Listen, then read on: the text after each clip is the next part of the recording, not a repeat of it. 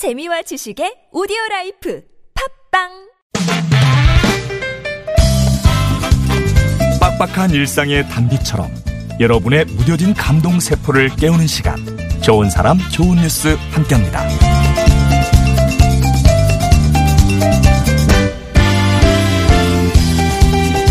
에디오피아는 한국 전쟁 중 유일한 아프리카 참전국입니다.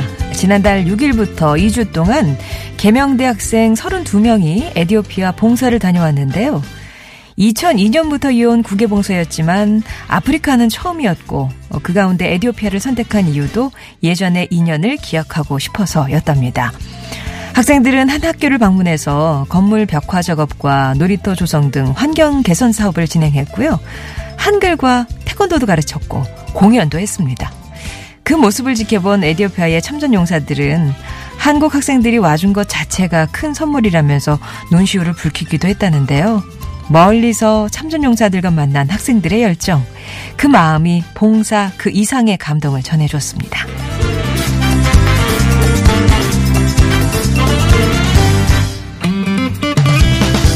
제보 사연이에요. 저희 TBS 기술국의 정성민 엔지니어라고 있습니다. 예.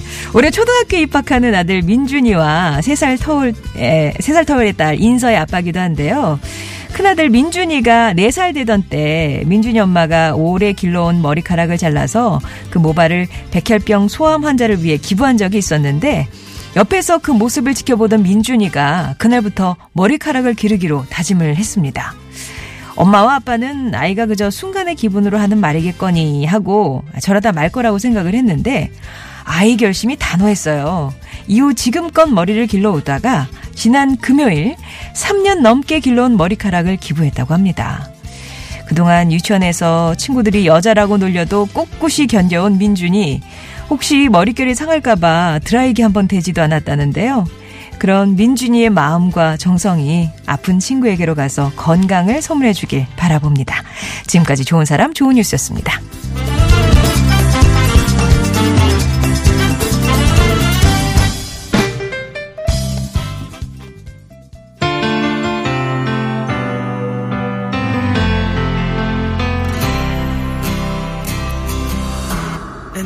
Empty street, an empty house, a hole inside my heart.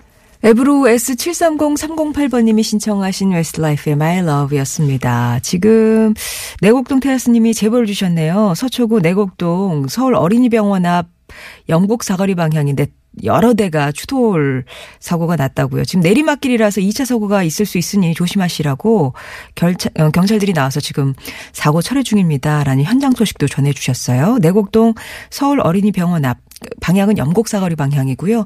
추돌 사고 지금 사고 처리 중에 있으니까 주의해서 지나시기 바랍니다. 좋은 사람 좋은 뉴스 오늘 국외 봉사를 떠난 개명대 학생들 얘기로 시작을 했습니다.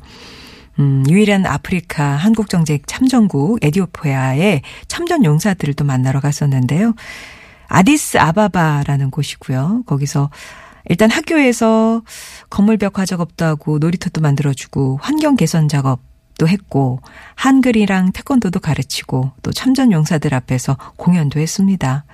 그 자체가 큰 선물이다. 우리를 기억해 주는 게 그 자체가 큰 선물이다라고 말씀하시는 참전 용사들. 어, 그 만남 자체가 아주 감동이지 않았나 싶습니다. 이렇게 봉사를 가는 데는요. 교직원들의 또 뒷바라지가 있었네요. 봉사단이 2002년부터 쭉 이제 봉사활동을 해왔거든요. 아시아에서 지금 아프리카까지 봉사 지역을 확대하면서 15개 나라, 지금까지 3,200여 명이 87차례에 걸쳐서 봉사를 떠났습니다. 근데 경비가 또 많이 들잖아요. 그런데 교직원들이 어 2004년부터 월급의 1%를 떼서 사단 법인을 만들었대요. 이게 모으면 연간 한 4억 원 정도 되는데 이렇게 국외 봉사 단의 경비로도 좀 쓰이고 또 여러 가지 다양한 분야에서 봉사 외에도 후원을 하면서 어, 알토랑 같이 쓰이고 있다고 하는데 학생과 교직원이 이끌어간 그런 아름다운 소식이었네요. 그리고 우리 민준이를 향한 칭찬이 막 이어지고 있습니다. 머리카락 기부. 그러니까 엄마가 모범을 보이신 거예요. 엄마가 왜 저렇게 머리를 기를까? 예, 정성스럽게 저렇게 드라이기 한 번 되지 않고 염색 한 번 하지 않고 왜 저럴까 궁금했겠죠. 근데 엄마가 머리를 잘라서 기부를 하는 걸 보고 우리 민준이도 3년을 세상에 4살짜리가 그런 결심을 하고 7살 때까지 버텨준다는 게 정말 대단하지 않습니까? 지난 금요일에 드디어 그 3년 넘게 길러 머리카락을 기부했다고 하는데 그동안 머리가 기니까 유치원에서 여자라고 그렇게 놀림도 받았었나 봐요. 꿋꿋하게 견딘 민준이 정말 칭찬받아 마땅하다고 생각이 듭니다.